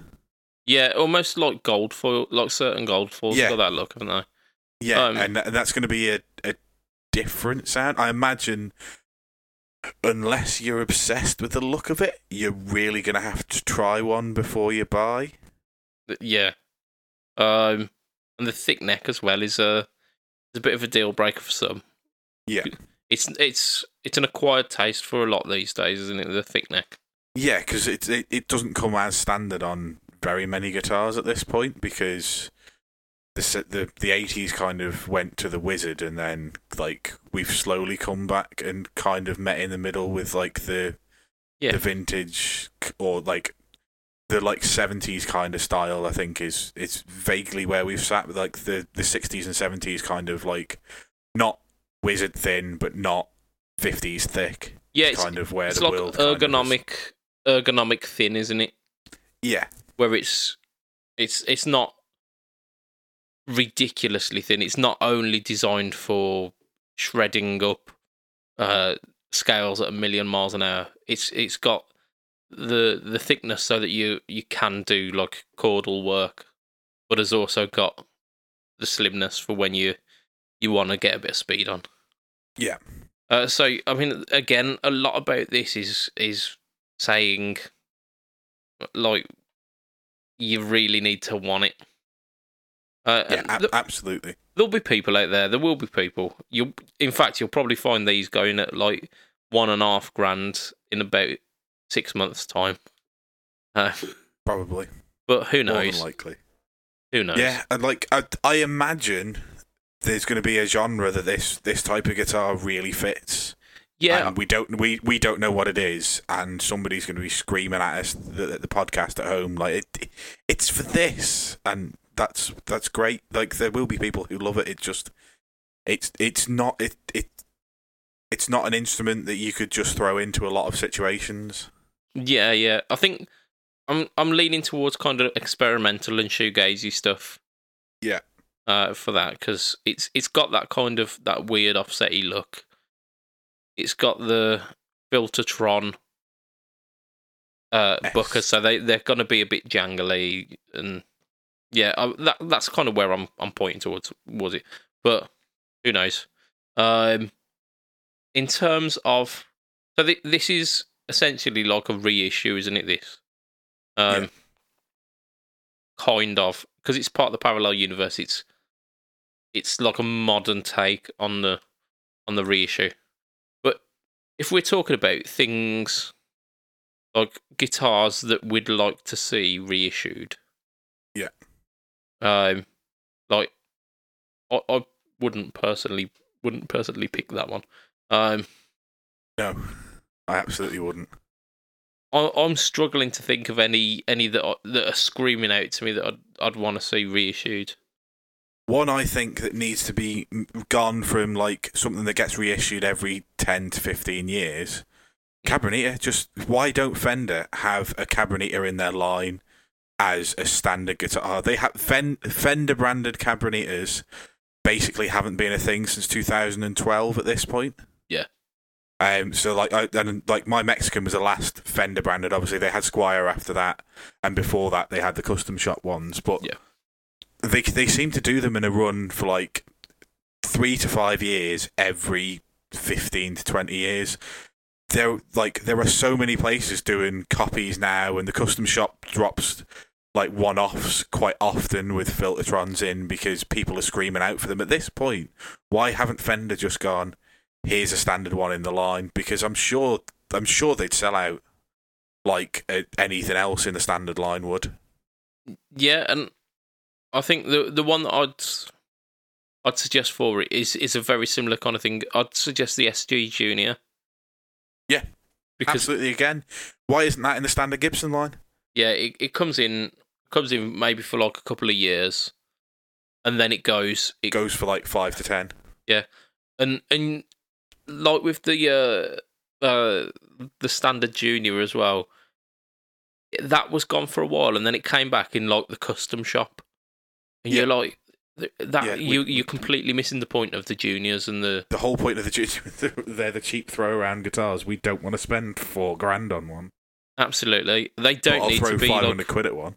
don't need to be like beautiful uh like uh immaculate finished like thick um thick nitro finish Yeah. uh, high gloss. It's it's not about that. It's like a, thrashy kind of yeah not Like- not not throwaway instrument, but like throw around instrument. Like they, you're not going to buy one of those and shred on it or try and play like intricate bluesy jazz fusion. Like they're they're a rock a rock instrument. Like the, the they're a loud bridge pickup on full in your face kind of. That's that's what everybody knows the junior as. yeah yeah i mean gary moore was thrashing one around in uh in thin lizzy at one point um when i think of like the the standard junior i think of uh leslie west from uh from mountain um and and people like that like it is it is uh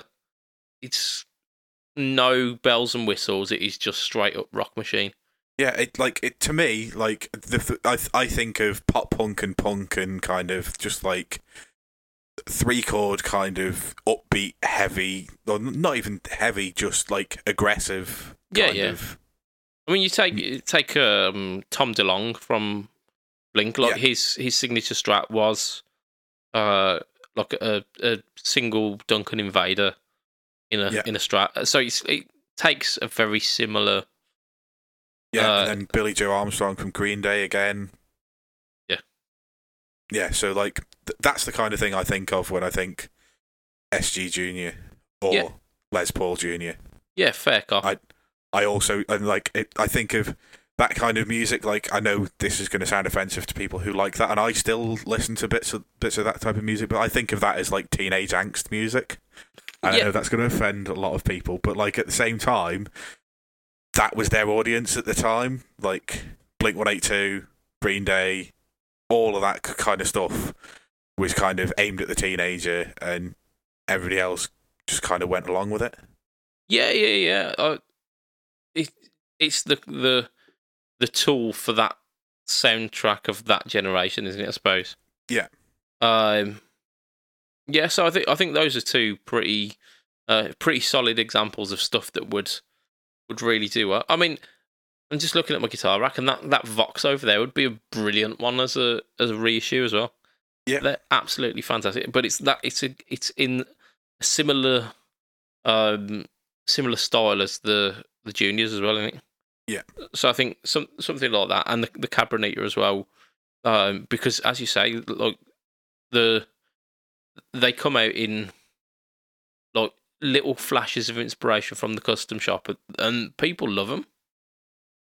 People go crazy for them and like i know if you really want one you can get a gretsch and kind of get part of the way there but then it's not the same just yeah i don't understand why fender just don't do a cabronita in their standard line or like you say gibson do a fucking a normal priced sg junior and les paul junior and a double cut les paul junior because there's a bloody market out there for it Oh yeah, especially over the last couple of years as well. Yeah. the those those kind of stripped back guitars have um have really um really come into into the forefront. Um, if we were gonna if we were gonna talk about reinventing the junior, um, we've had like we've talked about the like single cut like Les Paul style, the double cut, and the SG style ones. We've we've chatted about the fact that there have been single pickup strats, which are kind of like the junior equivalent of the strat, Yeah. and the Esquire for the for the telly. If we were to reimagine the the junior, but couldn't lean on those those body shapes, what would you what would you suggest would be the next the next Uh, junior? In in my opinion, Jazzmaster.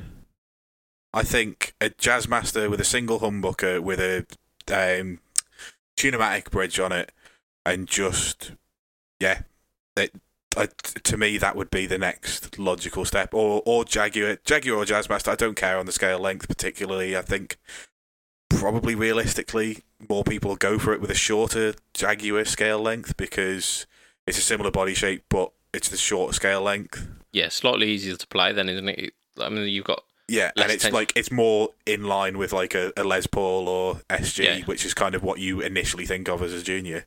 Um, and I I think that'd be a banging instrument if they could throw one of them out at four five hundred quid.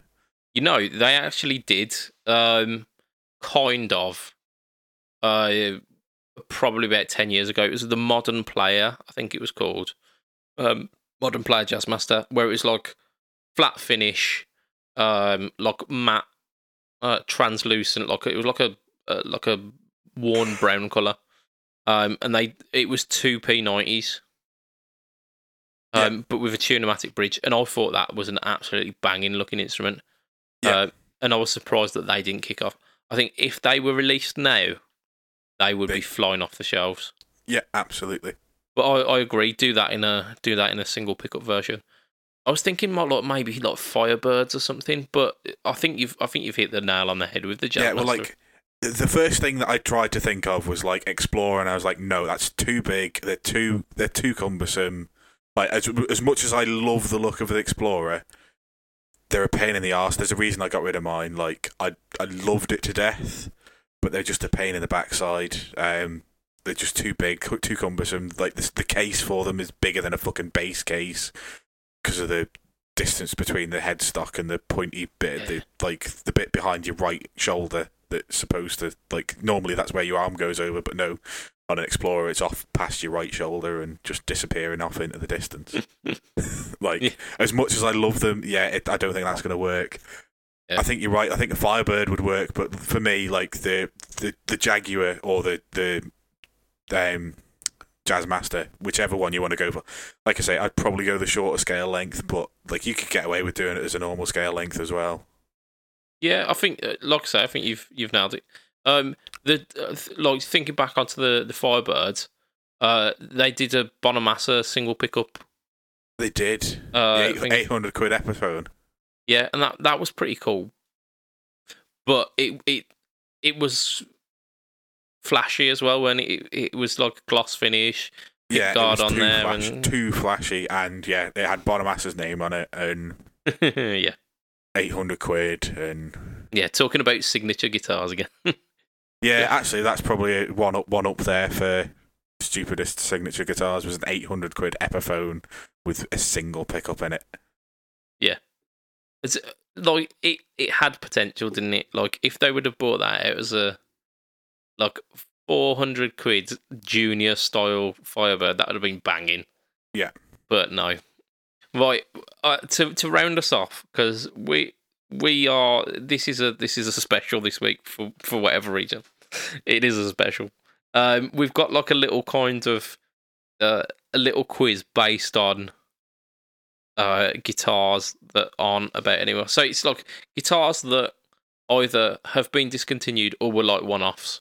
So I'm going to give you the like the Excellent. the name of the guitar. You're I'm, gonna- I'm gonna come across as a fraud here who knows absolutely nothing about anything. Um, I've I've thrown in a couple that I, I liked from from back in the day, uh, and there's some that, that are pretty obvious, but we'll we'll see how you get on anyway. Um, this is just for kind of kudos internet points, and again, like if you're playing along with this, um, put in put in on the uh, on the Fret Up podcast group, um, like what you what you got, and if if this was well fucking hard, because it could be. I don't know. Right, so uh, I'm I'm gonna start the from the bottom upwards, and I'm gonna go that way. Right, so Roswell Rhoads. The Roswell Rhoads. I, I, I'm gonna say it's an Epiphone. It's not an Epiphone. It's So- Gibbs. Uh, it's it's quite close. Right, so think about the the the Rhoads Randy Rhoads V. That's that's bought out uh, by by Jackson these days, isn't it? Like the kind of the offset V. Yeah. At the same time that he was uh, coming up with that that shape, he came up with an almost um you know the the Gibson Star Trek logo V, the modern Yeah. V. It was very similar to that, and it was called the the Roswell Rhoads V. Right. Okay. Uh, so that was that one was Jackson. Um, right, next one, Corvus. The Corvus. It sounds like a Fender, so I'm gonna say Fender. I uh, so this one's a Gibson. I want you to I want you to Google a couple of these because the Corvus is an absolutely horrible, horrible So instrument. Gibson Corvus. Yeah, Gibson Corvus. C O R V U S. Just I want your reaction on this. In fact, I'll I'll Google it as well because it's been a while since I've seen it. Uh, What the fucking hell is that? so describe it to our listeners, please, Matthew. Um, it's a guitar with some bits missing. like the bottom half almost kind of looks like a guitar. Like it doesn't have a bottom horn, but it has a bit that would sit on your knee, and then bit where the control panel would go. And it comes up and round like a Les Paul would until it reaches in line with the bridge. At which point, it just yeets in towards the bridge for no apparent reason. Not not at ninety degrees though, at like seventy five degrees towards the top of the bridge. Then it comes back out, so it's like an offset V, sort of like. and then that's where the that's where the fucking the the the back end like strap lock strap bit is, and then it just comes around and it's really flat. It's just weird.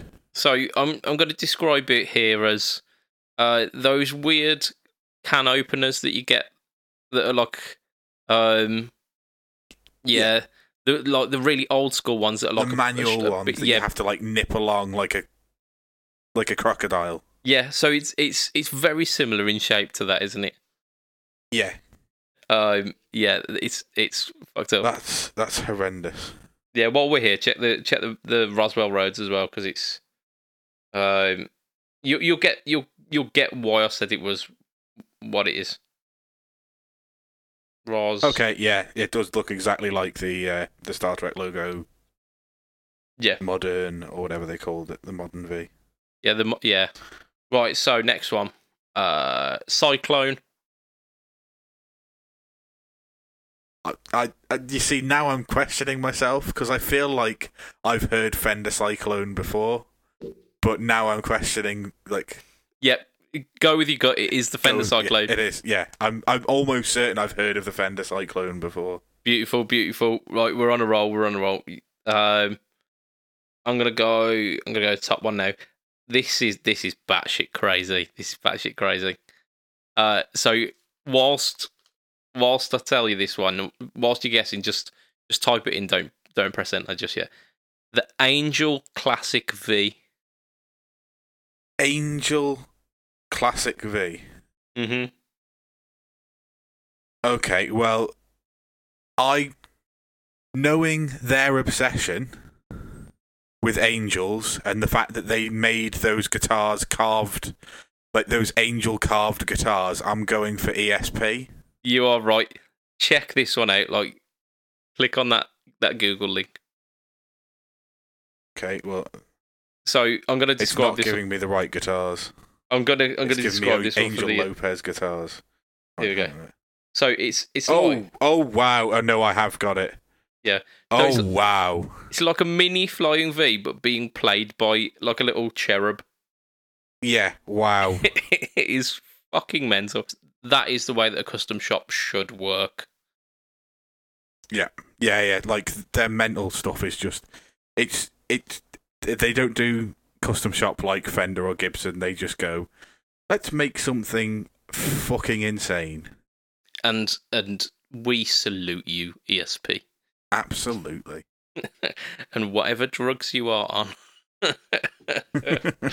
oh dear. Right, so the quad guitar is our next one the right. quad guitar.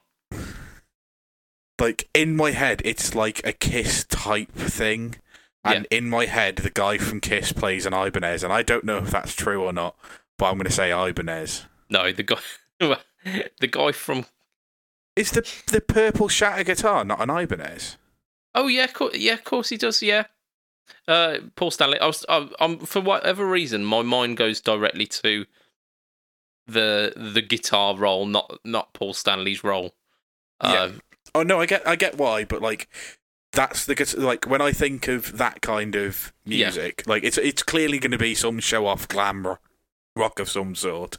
Kiss are the glam rock of all glam rock bands, and Paul Stanley is the one I know the name of in Kiss. yeah, so the the quad guitar was made for Michael Angelo Batio or Batio. Um, so it's gonna be a Dean.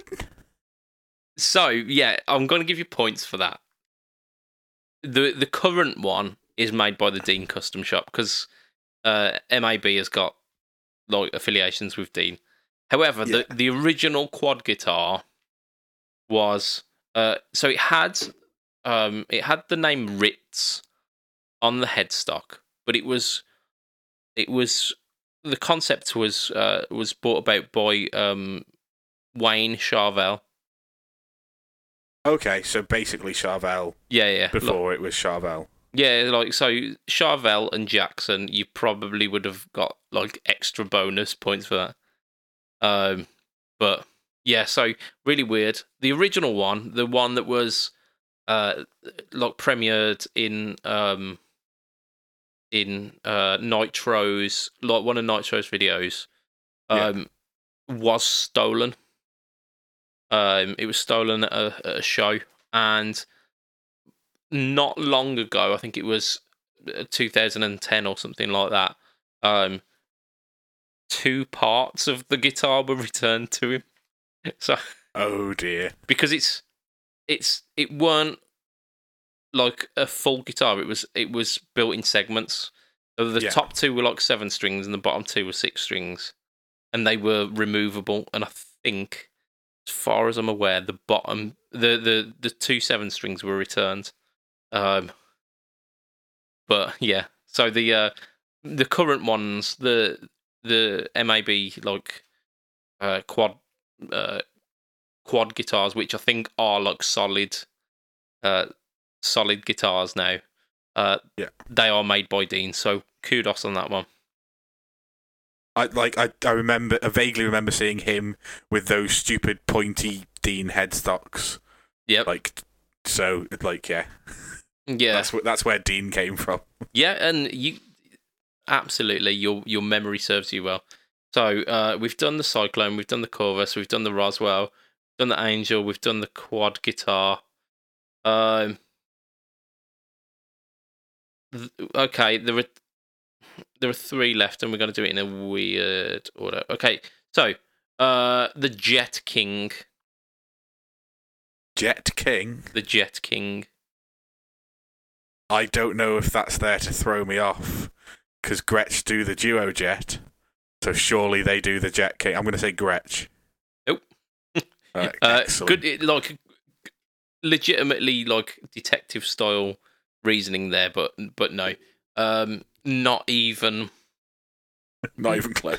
not even like Gretsch inspired. I'd understand if it was like, oh yeah, this is pointing at the Gretsch. No, it's not. It's a it's an offset guitar, um, in in the style of a jazz master, but made by Ibanez. Okay.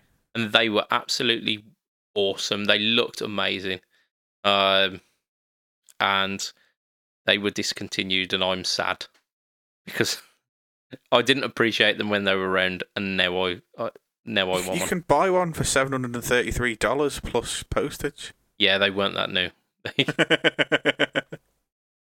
they were kind of lower mid tier Ibanez. They were like three, four hundred quid.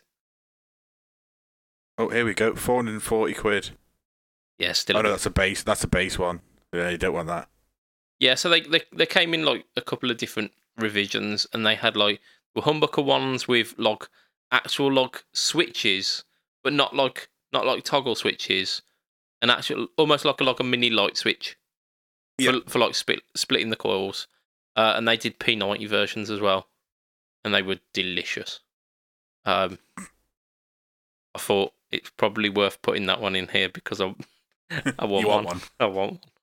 Um, okay, uh, Rick Nielsen's five neck guitar. Uh, so Rick ne- Rick Nielsen of uh, Cheap Trick. Yeah. Who's batshit insane enough to try and make a five-necked guitar? Um, the unless you know who who Rick Nielsen is uh, affiliated with, you wouldn't get this in a month for Sundays. I haven't got a clue. Right, so complete and utter stab in the dark. Then. yeah, yeah. Uh, I'll give Think you. of I'll give you. It's a USA company. okay. Okay. Now, I'm- now I'm gonna make a tit of myself saying a company that's not based in the US. I, like I can. I. It, is he gonna? He's. I'm just gonna say Gibson. It's it's not Gibson. It's Hamer. Okay, I wouldn't have guessed that in a month of Sundays. Yeah. Um, Hamer have done some some really weird stuff for him. They've done uh, like it's a lot of garish garish finishes. There's like checker checker pattern guitars and and whatnot. Um, the five five neck is generally, if you know about Cheap Trick, you know about the five neck. Um, Yeah, I don't know anything about Cheap Trick, unfortunately. um, yeah, it's it's strange. It's it really is fucking strange. Um, but yeah, Hamer, just, worth putting putting them in there. And I've got a Hamer over there, the Visa Hamer. Ah. So just a just a bit of trivia there on uh, budget pedal chap guitars. Um, right, the last one is the VTB or the V Blade. VTB or V Blade? Yeah, VTB was the kind of the the serial for it. The um the the model Right, well, it- kind of name Okay, so it's V-Blade. not Ibanez because that's only three letters. I don't look at me like that because now you're making me want to say. No, it, V Blade, V Blade, V Blade, V Blade. It's a very like Dean or Jackson or Charvel name. Yeah, it's So- it's it's very much of that era, like the two thousands. So it is. It's a, it's going to be one of those three companies or Ibanez, then, isn't it? Possibly. But it's it can't be Ibanez. Like it, it's, it doesn't have seventy three thousand letters in it and numbers and color Well, if you think about color codes. uh, and- think about Ibanez's uh, naming strategy, it's usually like RG number number number number, and then like um finger code, like the the color code color code. at the end. Yeah, like the fireman is the uh the FRM, I think FRM one hundred. Like okay. So you you can't rule it out, but then like like ESP is like EC one one oh oh or like the, the Yeah, T yeah. I I'm I'm. mm, What was like Dean Gretchen Charvel that isn't those brands? What is? There's there's another company that I'm thinking of that I can't think of what the company is. And I'm gonna, if it's that company, I'm gonna get really angry with myself. But uh, what else made that kind of like? Oh, it doesn't even come Oh, up. is it, it is it is it Schecter? I'm gonna guess Schecter. It's not Schecter no. It's it it was Ibanez. Oh, it was Ibanez. It oh, was. For fuck's sake. Yeah, yeah. Go- like Google it, you'll you'll understand it. So Oh. Ibanez VTB. VTB, yeah. Um, I don't even know if they. Oh yeah, there we go. Like the second, second one down. VTB seven hundred. There you go. And uh, that pretty much explains it. So these were, uh, they were around for like two or three years, and they, as far as I'm aware, they got like a cease and desist from Jackson because it's really, really close to the it just King looks like V. a Jackson V. Yeah, yeah, like the the the king. V. Yeah. Um. It like it's slightly different because it's got like the, the points, uh, uh, slightly thick, and then they spike in. Yeah. Um, and obviously it's got the the Ibanez headstock. And again, like this was a guitar that way back when I was lusting over, going, I want, I like Ibanez, I want a Flying V. This seems ideal. Um, and yeah, like Ibanez have they they they've they've really tried at some points, haven't they? They've they've they've put out put out some some instruments. They really have. I mean, I I don't know why you lusted after this hunk of junk, but Steady on now. like it, it, aesthetically, it's not horrendous, but it's got a wizard neck, and and it's it's H like it, I mean I don't know what you wanted with it. It's HH. Yeah, but like back then, I was a I was a little metalhead when I play Yeah, yeah. play rock and metal. Uh, so yeah, it made complete and utter sense. Uh, yeah, I, I guess I like it's not for like it's not a guitar for me. It would have been like as a teenager, I guess. yeah, yeah. yeah. Uh, Like I, f- I feel that that segment uh, like partly got into the psyche of like seventeen year old me. yes. Uh, yeah, let us know if if you were aware of any of those those weird, uh, weird kind of hidden gems. Yeah. Um, and strange, strange custom shop jobbies. Uh, I, I worked out where I'd heard the Cyclone before. Was it the Fender Cyclone? yeah, yeah, yeah. I'm pretty sure that was either in a parallel universe or what was their one they did last year that wasn't parallel universe, like the Look, alternate reality. alternate reality. I'm pretty sure they threw one of them in there. You're right. Actually, I think it's this year's one as well. Oh, do you? That is a so I think I think that's where the Fender Cyclone was in my head from. that is a faux pas and a half. That isn't it? Right. This this has been an absolute monster cast. So I think we should probably wrap it yeah, Uh, we probably should. because we we shouldn't have done we shouldn't have done the two news segments if I'm honest. but say Levy. Right before we before we do You get what you paid for. Well that's it. A lot we've got a new Unless new patron. Unless unless you're a Patreon subscriber, in which case you get much more than you bargained for. There you go. You you have funded this extra pretty much hour of podcasting us today. Uh, so big shout out to them. Um, we've got Adam Yeomans of Chev Tone Effects. We've got uh, An- uh, Andrew Bimpson. We've got Doug Christ of Thirty Seven Effects. We've got Joseph Richardson of Joseph Richardson Music, and of a band can't remember them. Sorry. Uh, we have got um, oh, who, who, do, who do we have next? Oh, is it? It's Huge Erection. Huge Erection. Yeah. um, of uh, hilarious fame. Uh, we've got we've got Mr. Ben Fletcher of Fletcher Pickups, and we've got Brian Gare of the Tone Jerks podcast. Uh, if you want to be one of those people who are helping this podcast be gooder, then go on um, patreon.com slash fret talk and you can chuck us a book or chuck us two if that's your thing. Um, Yeah. Just on that, like I'm not sure whether Hugh, like I, I spent some time pretty much not listening to any podcasts at all, and I've just started going through my backlog of Tone Jerk stuff, um, which I was about 30 episodes behind, which is my bad, and I'm very sorry, Brian. Um, but I noticed that they ha- have somebody in the vein of Mr. Hugh G. Rection, and I wonder whether we got Hugh before they got Mike. Because they have a, a Mike Coxbig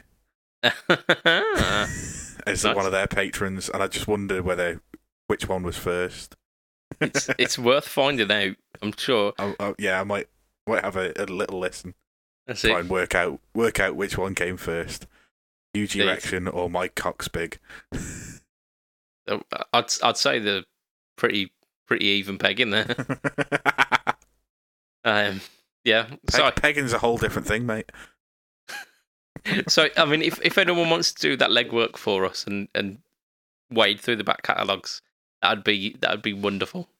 Um, and again, we keep mentioning the podcast group, so we are in Facebook groups, uh, Fret Talk Podcast, where you can chat all things podcasty and just sh- generally share stuff. Uh, it's been a bit um, a bit quiet recently. We've we've not had a vast amount in there, so show us your boards. I want to see some. I want to see some pedal boards. I want to take some inspiration to do like segments on stuff. Maybe like I, I won't show you mine because it's fallen apart. do it, Matt. Do it. Trigger people. Will. I'll take a photo on Saturday when I set up. No, Friday when I set up. I don't know when I'm setting up.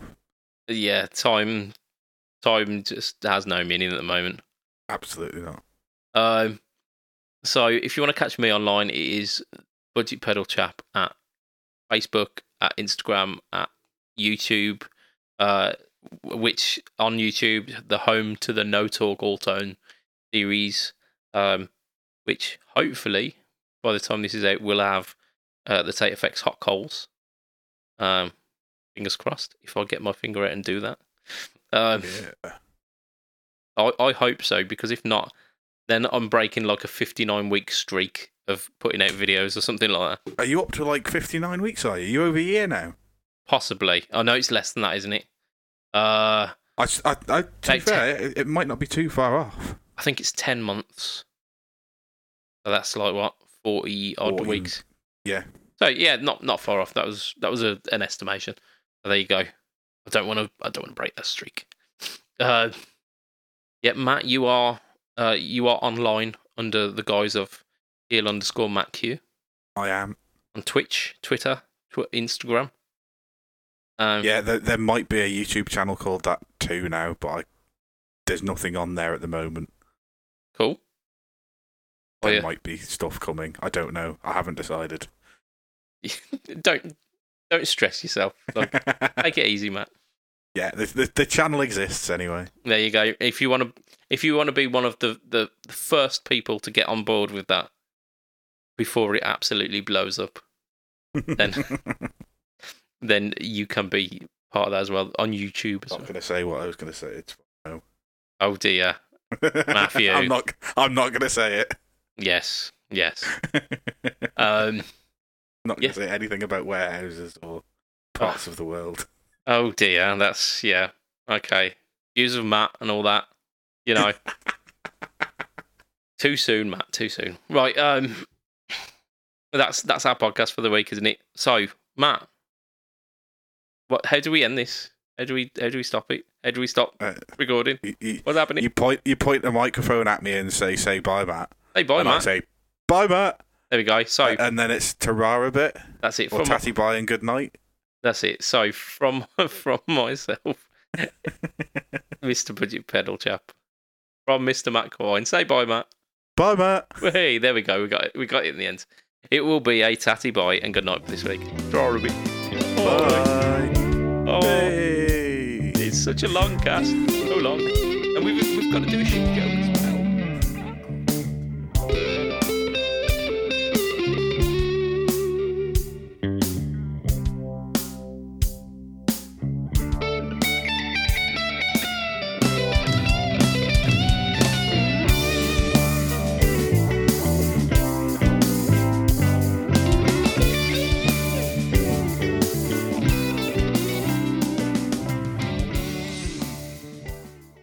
I saw this advert in a window that said television for sale, one pound, volume stuck on full.